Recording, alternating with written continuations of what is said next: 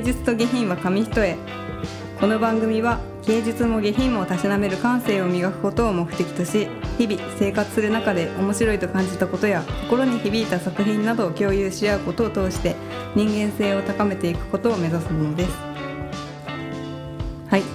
では今日もよろしくお願いします。お願いします。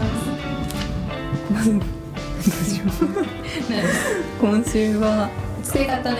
あそうそうそう机買ったんですよ。もうずっとねあの高さがさ、うん。合わなかったから、ん。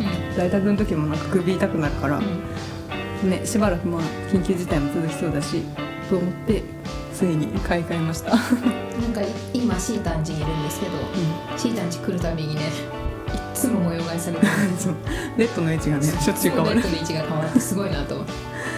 ね模結構。好きだよね。うんそうすごい好き、うん、実家行った時から結構ね机の位置変えたりはすごい好きだった、でもあれだね、将来認知症とかにならなそう。ああ考えたりな。んかそういうる環境を変えるとね、環境なんだろう、ちっちゃい模様替えとかでもいいからしてると、なんか認知症予防になるらしい。じゃあやってこう。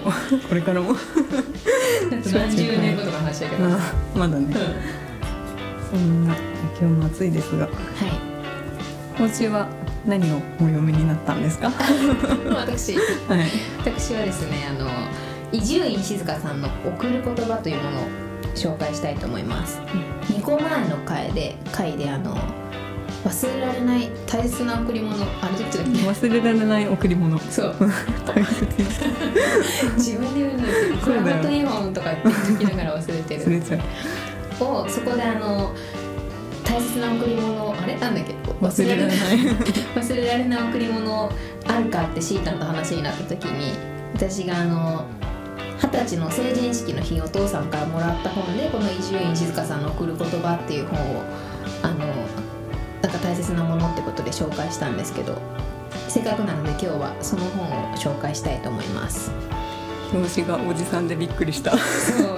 シータンあれなんですよ。あの伊集院静香さんを知らなかったので静香っていう名前で勝手に女性だと思い込んでて。おばさんだと思ってた。私がこの本を出した瞬間に「え？みたいな「おじさん? 」イメージが違った。でもねあの前の会社の上司とかも、ううん。まあ、うちのお父さんもなんだけど結構やっぱりお父さん世代の人はこの伊集院静香さんに憧れてる人が多くて、えー、何の人なの？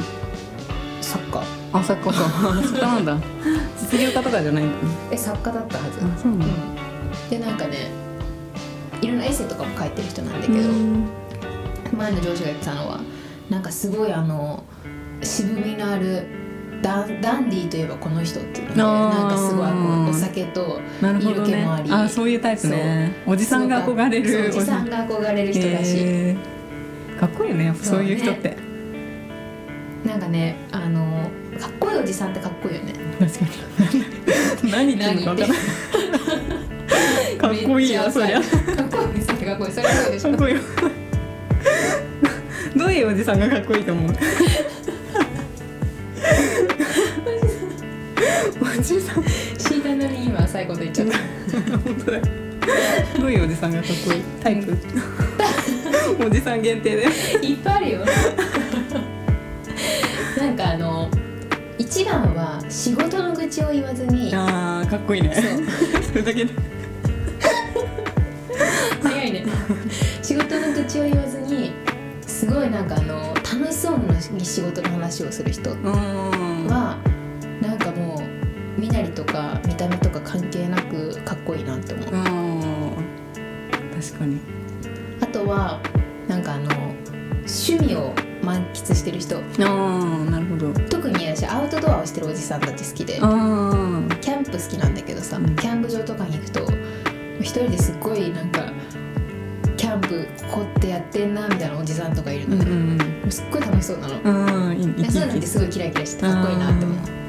なるほどね。でもきっと家に帰ればパパをして月曜日からまた上司をして大変なあー。でもそんなこう常に人の前に立って生きるおじさんがキャンプ場でなんかふとい息抜きしてる姿見るとうん。かっこいいなとああなるほどね。若いの混ざりたいです。若いのじゃダメ。おじさんがいいの？昔からおじさんが好きだったかもしれない。言ってたよね。なんか舘ひろしが。あそうそうそう。こので一番好きな芸術能人は舘ひろし。若い人わかんない。あそうなの？え詳しそうだね。熱愛とかすごい そうそうなんかしゴシップ系は得意分野だけど 興味はない。あそうなの？あその本あ人キャーとかじゃなくて？あそうキャーとかじゃなくてただ単に「へえこの人とこの人付き合ってんだ」みたいな。おばさん。あまあそおばさん。でなんかね舘ひろし本当にかっこいい。そうあ結婚したい。うん。考え方がなんて見た目？見た目もかっこいいし、なんかあの余裕ある感じがかっこいいな。ああなるほどね。何も動じないところああ動じないってかっこいいよね、うん。落ち着いてるとかねだけどすごい立ちる人面白いんだよね。なんか落ち着いた中にもなんかそのユーモアさとかがあって。ユーモアもね、うんいいよね。なんだどのおじさんが好き。でもやっぱ落ち着いてる。若い人が好き？いやでもあいやわかん。ない人によるけどおじさんはでも最近のおじさんはやっぱ三島由紀夫。かっこいい。そうシータこの間なんか LINE してきてあの平日の休みの日に、うん。平日に休みだったんだあそうそう夏休みだったんだよね。そう夏休みの時になんか神保町行って三島由紀夫展みたいなの行って。たまたま古本屋でやってたんだよ。もう直筆の字とか見れて満足だわって LINE してきて。びっくり。なんか本当にあの持ってたものみたいな？多分本になんかいろいろ飾ってあって、うん。えすごい。写真とかもね、うん、かっこよかった。面白かった。なんか20代の女の人がなんか三島由紀夫の直筆の見てなんか満足したとかって LINE 送ってきてすごい面白いなと。思ってやっぱねユーモアがいいね。ユーモアあるといいよね。かっこいい。あ最近あの又吉もね又吉さん好き。おじさんじゃないのでもまだ。おじさんなのでも40とかでしょ。多分言ってると思うよそう見た目若いからね。確かにね見た目若いよねそのねちょっと脱線しちゃったおじさんでいつ本題に入るのか、ね。どうぞ。じゃあそんなこの本はですねあの毎年伊集院静香さんがあの新成人の日成人式の日と、あと4月1日の新あの新年度の始まりにサントリーに毎年広告が出るんですけどその広告に新社会人へ向けてと新成人へ向けてっていう言葉を載せるんですよ。うん。でなんかあのサントリーウイスキーあるじゃん。うんうん。あれを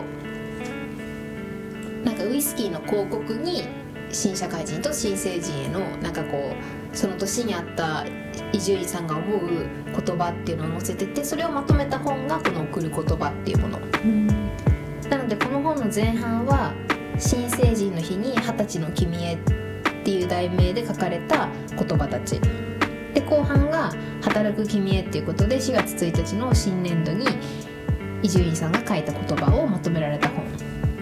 なのでなんかもうつながってるっていうよりは毎年の載せてた広告がこうまとめられてるのでなんか前々回の回でも言ったんですけど響く言葉が読むたびに違うっていう。うん。その時の自分の状況によって悩みとか。そう、ん。悩みとかによって響く言葉が違うのでなんかいつ見てもこう勇気をもらえる本です。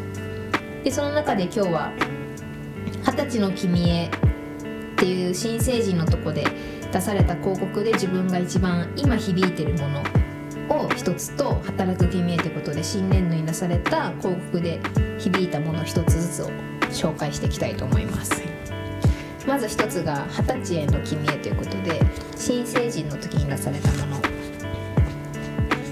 でこれはね2000今から紹介するのは2012年に新成人の時に書かれた言葉で題名が「風の中に立ちなさい」って。おおちょっともう私はワクワクしちゃうのでこの風の中に立ちなさい、まずは携帯を置きなさい。インターネットを閉じなさい。テレビを消しなさい。パスポートを取得して一番安い乗り物ですぐに日本を立ちなさい。目的地はどこだっていい。この国以外の風の中に立ちなさい。世界を自分の目で見ることから始めなさい。そこは君がインターネットやテレビで見たものと全く違う違う世界がある。目で見た全てをどんどん体の中に入れなさい。そこに生きる人々が何を食べ何を見つめ何を喜び何のために汗をかきなぜ泣いているのかを見なさい。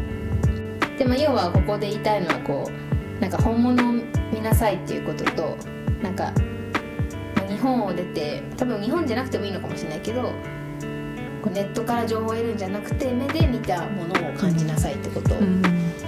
言っていてなんかこれすごく、まあ、自分が海外好きなのもあるけどなんかねなんだろうなネットとかこう携帯を通して見るものと本物ってやっぱ違うなってすごく感じたことがあって南米にまあ行ったじゃん私、その時になんか行くまではやっぱ南米ってすごい危険なイメージがあったんだよね、うん、確かに、うん、イメージが絶対行かない。怖い。私はやっぱり南米はさすがにちょっと気をつけなきゃなと思って行ってたんだけどですごいスリとかもいっぱいあってたなんか本当に危険な街っていうイメージだったんだけど行ったら一番今まで行った国でむしろ安全だったんだよへね、えそうなんだ。そうなんかもうそこら中に観光警察いるしで現地の人もやっぱ南米の人ってもうめちゃくちゃ明るくてすっごいフレンドリーなのね。だから隙を見せなければあの一番なんだろうなすぐに友達になれる人たちだったえ好き見せたら終わりなの？なんか多分そこで あのお財布をポケットに入れっぱなしとかあったらさすがに取れるのかもしれないけど、うんそれ当たり前のことをうんちゃんとそういう隙見せないとか、パスポートはなんかもうポケットに入れないとか。これらでもさフレンドリーなのにさ 取るときは取るみたいな。そういうことをしてなければちゃんと当たり前のことをやってれば別になんかそんなスリが合うとかはあなくて。あそうなんだ。へえでしかも一番なんかこう赤の他人に優しい人たちだったのね。なんかこう迷っ道に迷った時とかなんか仕事多分あるのになんか一緒に1時間半ぐらいホテル探してくれる優しいね。メキシコ人とか、へあとはあの友達が高山病になったんだけど、うん。南米で。その時にあのなんか水を買ってきてくれたりなんか一緒に道端で看病してくれてえるへボリビアの人とか。えなんか本当に他の国ではないあのもう心困ってるからするとかじゃなくてもうそれが当たり前のように人に優しさをあの与えられる人たちがすごく南米で多かったなと思ってて。でそれもやっぱり行かなきゃ分かんなかったなと思って。うん。そうだよねかネットだけやっぱ見てるとさ本当に危険だってイメージで言ってたけど本当に行ってみればそんなことはなくて。だからやっぱり本物に触れるじゃないけど自分の目で見て確かめるでそれこそが本当の情報なんだなってことをすごくこの文章を読んで感じたしあとなんかやっぱり今そんなにねコロナもあるし海外行けないってのもあるし、まあ、社会人になってそんな時間もないからあんまり外に出るってことをしてなかったけど、うん。まあ、海外じゃなくても日本どっかこう旅するとかそういうことしてなんだろうなネットで見る情報以外のものに触れなきゃ触れて触れていく必要があるなってことをなんか読みながら改めて感じた文でした、なんかねすごく好きなのがこの中でなんかでも楽な日々ではないぞ。苦しい中にこそ本物はあるんだっていうところがうん。なんかこう辛い時に勇気をくれるうん。でも結構仕事とかでなんかなんかドヨーンってした気分だけど、でもこの苦しさから苦しさを感じなかったら学ぶことないなってなんかさっきも読みながら思えたから、うん。この苦しさには意味があるんだなって思わせてくれるうん。一節でした。いいね。なんかあとそのか言うのは簡単だけどみたいなところもさやっぱりねなんか言うのは本当に簡単だけど、うんやっぱ実際行動を移すのってねうん。大事だよね。それを分かった上でもいいね。じゃあ次。今度はね4月1日の新社会人へ向けた言葉を紹介したいと思います仕事とは厳しいものか？それは厳しいに決まっている。仕事は辛いか？もちろん辛い時もある。耐えなくてはいけない時があるか？あるある。でもそんなものは仕事の一部でしかない。仕事には私たちがシンクに耐えさせる何かがある。いう一節、うんいいね。いいよね。話。なんかやっぱね新社会人のものの方が響くんだよね。ああまあそうね働いてる身としてはやっぱりね確かに。これ二十歳の時にもらったから、うん。新社会人のところにでも何も響かなかったのね。ああまだね働いてないから。でもやっぱ社会人になると圧倒的に新社会人のパートの方を読み返すことが多くなる、うん。でなんかここですごく好きなのがあのなんか辛いことあるけど、まあ、それって仕事の一部なんだなって思わせてくれる。うん。とあとなんかこの気持ち忘れちゃいけないなって毎回思い思わせられるのがなんか仕事の喜びとは何かっていうところで自分以外の誰かの役に立っていることが分かることだ。うんってところでなんか1年目の時は分からなかったんだけどこう2年目3年目ってなってきた時にこ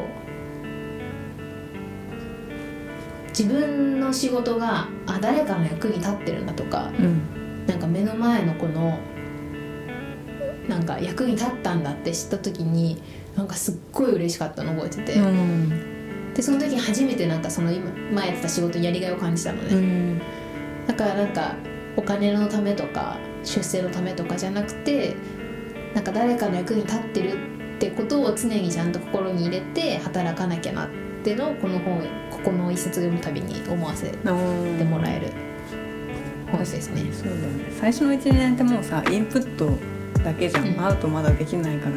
だから余計にモチベーションがさ、うん。お金の給料のためとかうんになりがちだけど、確かにねちょっと耐え抜いてなんか別のものを感じた時に、その仕事のね新しい喜びが気づけるなんかあった喜び今まで働いた中で一番嬉しかったこと働いててそうだね。一番はでもやっぱりボーナスいやお金。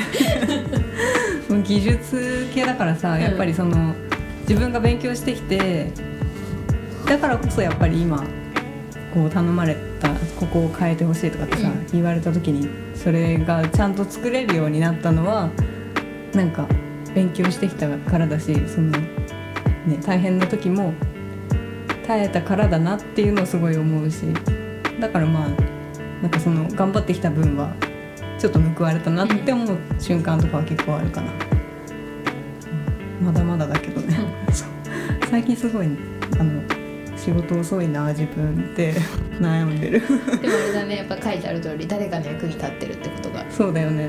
うん。喜びだね。そうだね。うん。そうお金が本当にどうでもよくなった。そのやっぱ1年目の時って、もう本当にまあ環境がねなんかその周りにいる人たちがあんまり良くなかったのもあるから、もう余計にそのお金のために頑張るしかないって思ってたのもあったけど今はねやっぱ結構お金はまあもらえてるからどうでもいいっていうかそのそこまでなんか重視してないっていうのはあるんだろうけど、うん。さそうそうモチベーションが全然変わったね。うん。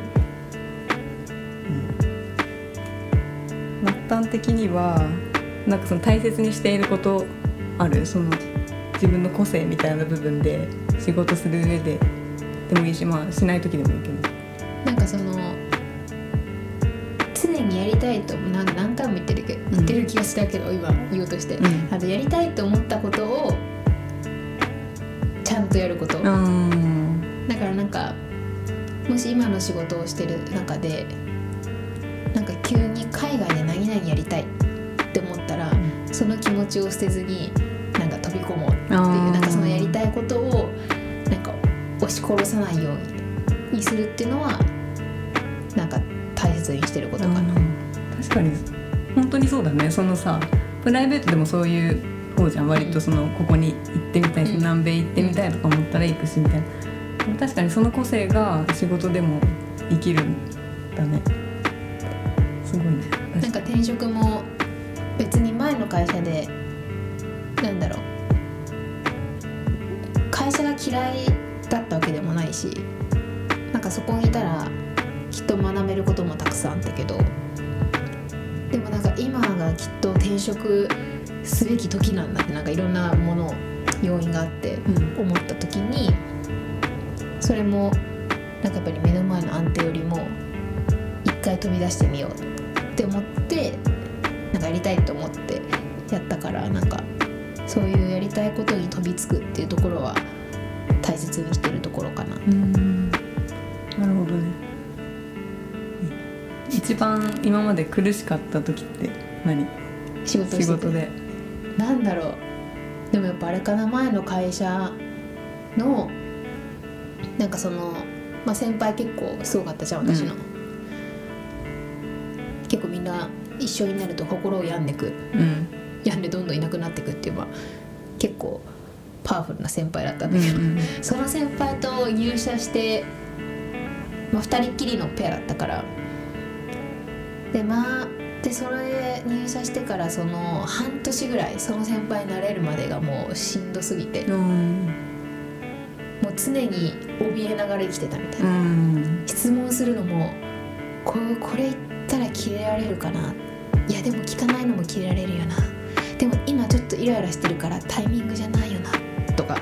うんあと、まあ、今思って自分が悪かったなって思うけど結構理不尽なことで急にキレ出したりとか。うんあったからなんかその仕事を学ぶっていうよりも先輩の機嫌を取りに会社に行ってるような気がして、そんな自分にもすごい嫌だったし、言いたいことも飲み込んで言えばいいのに飲み込んですごい機嫌取りを演じてた自分がなんか嫌だったなうんうんなるほどね。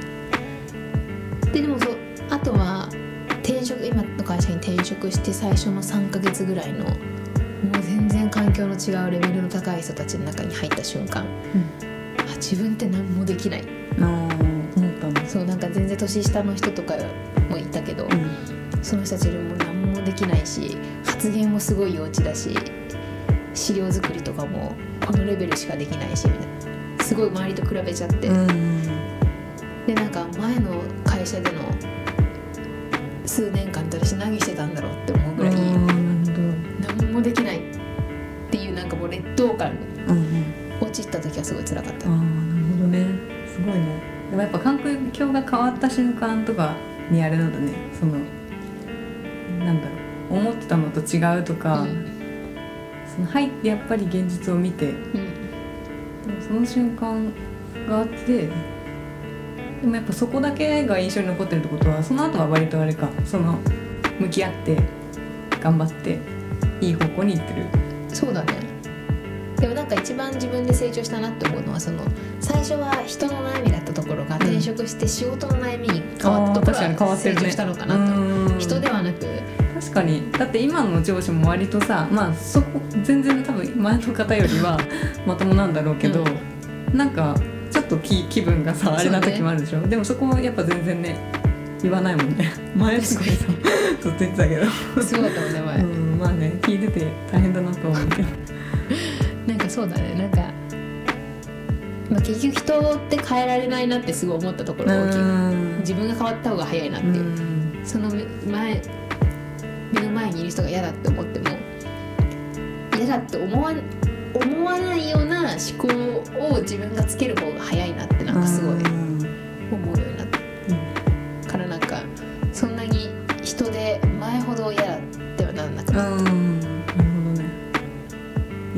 長だね大きな成長だね。成長期。いいね。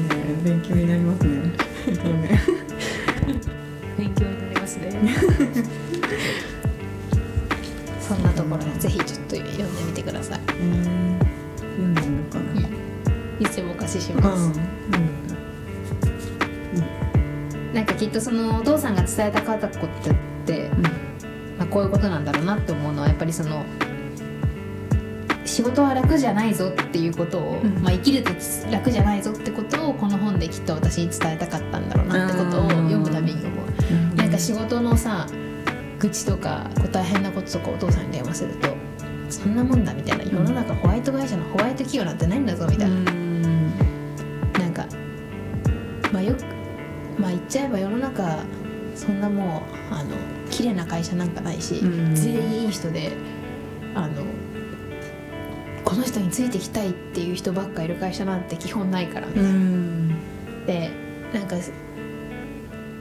お父さんの言葉ですごい残ってるのがなんかもっと尊敬する人のもとで働きたいってなんか新入社員の頃言ったことがあるのね、うん。そしたらお父さんお父さんよ50 47年ぐらいサラリーマンやってんだけど、うん。もう50年近くサラリーマンやってこの人みたいになりたいとかこの人についていきたいって思うような心から思うようなスーパー上司って10年に一度しか現れないよって言われて、うんあとはなんかやっぱりどこか嫌だなって思ったりとか違うなって思う人なんだからそんななんか上司に夢を見るんじゃなくて、うん。なんか自分がもう成長しないとダメだよって言われて、うん。なんかそれを聞いてこの本を読むとそのお父さんの思いがここにあるなって。うんから自分も人間なのと同じように相手も人間だからそんなパーフェクトな人はいないんだなってやっぱ、でも確かにその大学卒業したての頃ってそういうのを思い描いてたよね、うん。そのかっこいい人がいっぱいいるって思ってたから、そう。うんでも逆にね。実際働けばまあみんな人間だなって、いいとこも悪いとこもあるよ。ね、うん。一番うん。うん今まで仕事してきてうやりがいを感じた瞬間っていつ？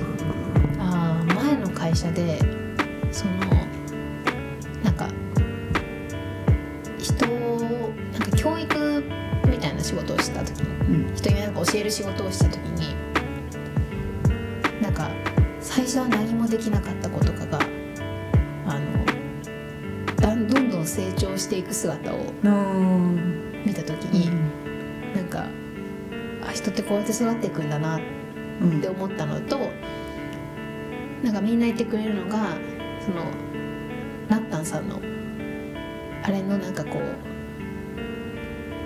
うにこんなことを教えてもらったから今こうやって働けてますみたいなことをうん。教えた子たち教え子たちがみんな言ってくれたえ時がすごい嬉しかっー、たえやりがいを感じたー、な。んかいいね。成長を見るってさいいよね。やっぱスポコンアニメとかもさすごい好きだけど、やっぱ人の成長を見るってさすごいパワーもらえるよね、うん。自分も自分がその教育担当した子たちが表彰されたりとかしてるのがすっごい嬉しかった、すごいね。もう親の気持ちじゃん。ああいいね。全然表表彰されてる人が私より年上とかだけどああそうなんだ。なんかもうあなんか全部私のおかげではないけど、うん。さ1%ぐらいなんか私のこう教えたものが入って今うん。表彰されてるんだなって思うとすごい嬉しかった、確かに。でその人たちがなんか「ナッタンさんのおかげでこれ取れたんです」みたいな、えー。そう言ってくれるのそう。嬉しいねそういうの嬉しい。えやりがい感じ。たー、いいね。今の仕事？今の仕事は。あでもなんかあの嬉しかったのがその私デザインとか全然勉強したことなかったけどなんかちょっとデザインとかを勉強し始めて資料とか作るようにしたのね、そしたらそしたら最近結構そのデザイン系のものを作る時にこれはちょっとな私に頼みたいって言ってうん。他のなんか部署の人とかがわざわざ頼んでくれるようになってすごいね。だからなんかその自分にしかできないものを、うん。ちょっとこの会社で持ってたのかなと。まだまだまだだけどなんか私に頼みたいって言ってわざわざ頼んでくれるものがあるっていうのがすごい嬉しい。確かに。すごいね、まあめっちゃ勉強してたもんねデザイン。成果出てる。大量にあるもんね私のねなんかそうあの一緒にカフェとか行ってもさねいろいろいつも見ててすごいなと思います。褒めてくれましたしす すごいねな。と思いますいや任せよデザインはだったり。なんかあったらなんかさ職場の人と、うん。あなんかすごい協力して達成したなみたいなある？あーなんだろうな。前の仕事とかで、あのなんか新しいどれにしようかな。なんかね前の会社で入社した年の最初の夏うん。がすっごい忙しかったの。うん。でその時になんか新卒として入社したのが私の代が初めてだったのねその会社に、だからこう教えてくれる人とか前例となるものがない中ですっごい同期同士でなんか今日もう部活みたいだったんだけど、うん。協力してひと夏を乗り越えた時、あなんかお互い励し励まし合いなんかもう協力し合ってでなんかもう仕事終わって泣い泣いてる子とかもいっぱいいんだよ、えー、忙しくて辛すあーなんかもうそういう泣いてるそうい忙しさもあるし、うん。なんかこうこうって教えてくれる人がやっぱいなかったから、うん。自分で考えてやんなきゃいけない常に答えを答えなんてなかったんだろうけど自分で答えを探りながら忙しさをなんか過ごすっていうことがあってその時になんか乗り越えた時のなんかい一体感がすごい仕事なのに部活を乗り部活の夏合宿を乗り越えたようなうんああいいね。感覚だった。一番いいよね、うん。そういう一つの目標に向かってね。同期っていいよねやっぱり、ね。なんかその特にその大学生から社会人になってさ結構やっぱりいろんな、ね、悩みがある中で、うん。やっぱあの別の職場にいたとしてもあなんか同期も頑張ってるんだって分かるだけでもさ、自分も頑張ろうってね。なんか同期って一生に一度しか出会えないじゃん。なんかさ、ね。転職しちゃうとさ、うん。いてもちょっと違うもんね。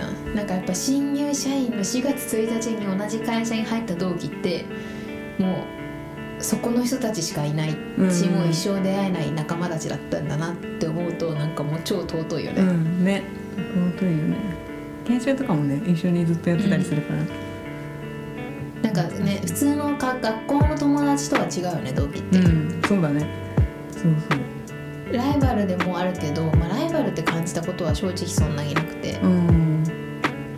なんかさ入社する前とか周りの友達とかに先に社会人な友達とかになんか同期とそんなになんか仲良くする必要とかないよみたいな。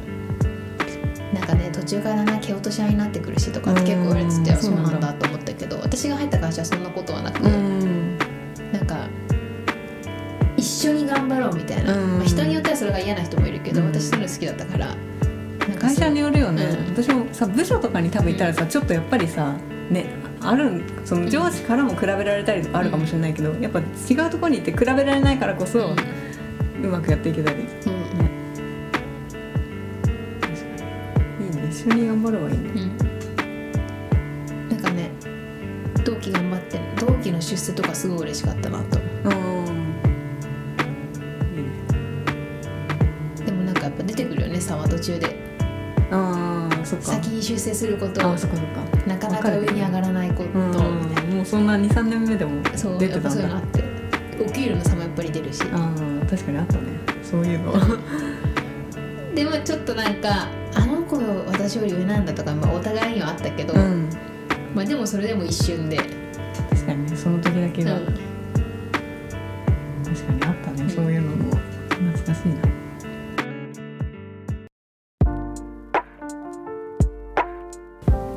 お送りしてきました芸術と下品は紙一重。そろそろお別れの時間です。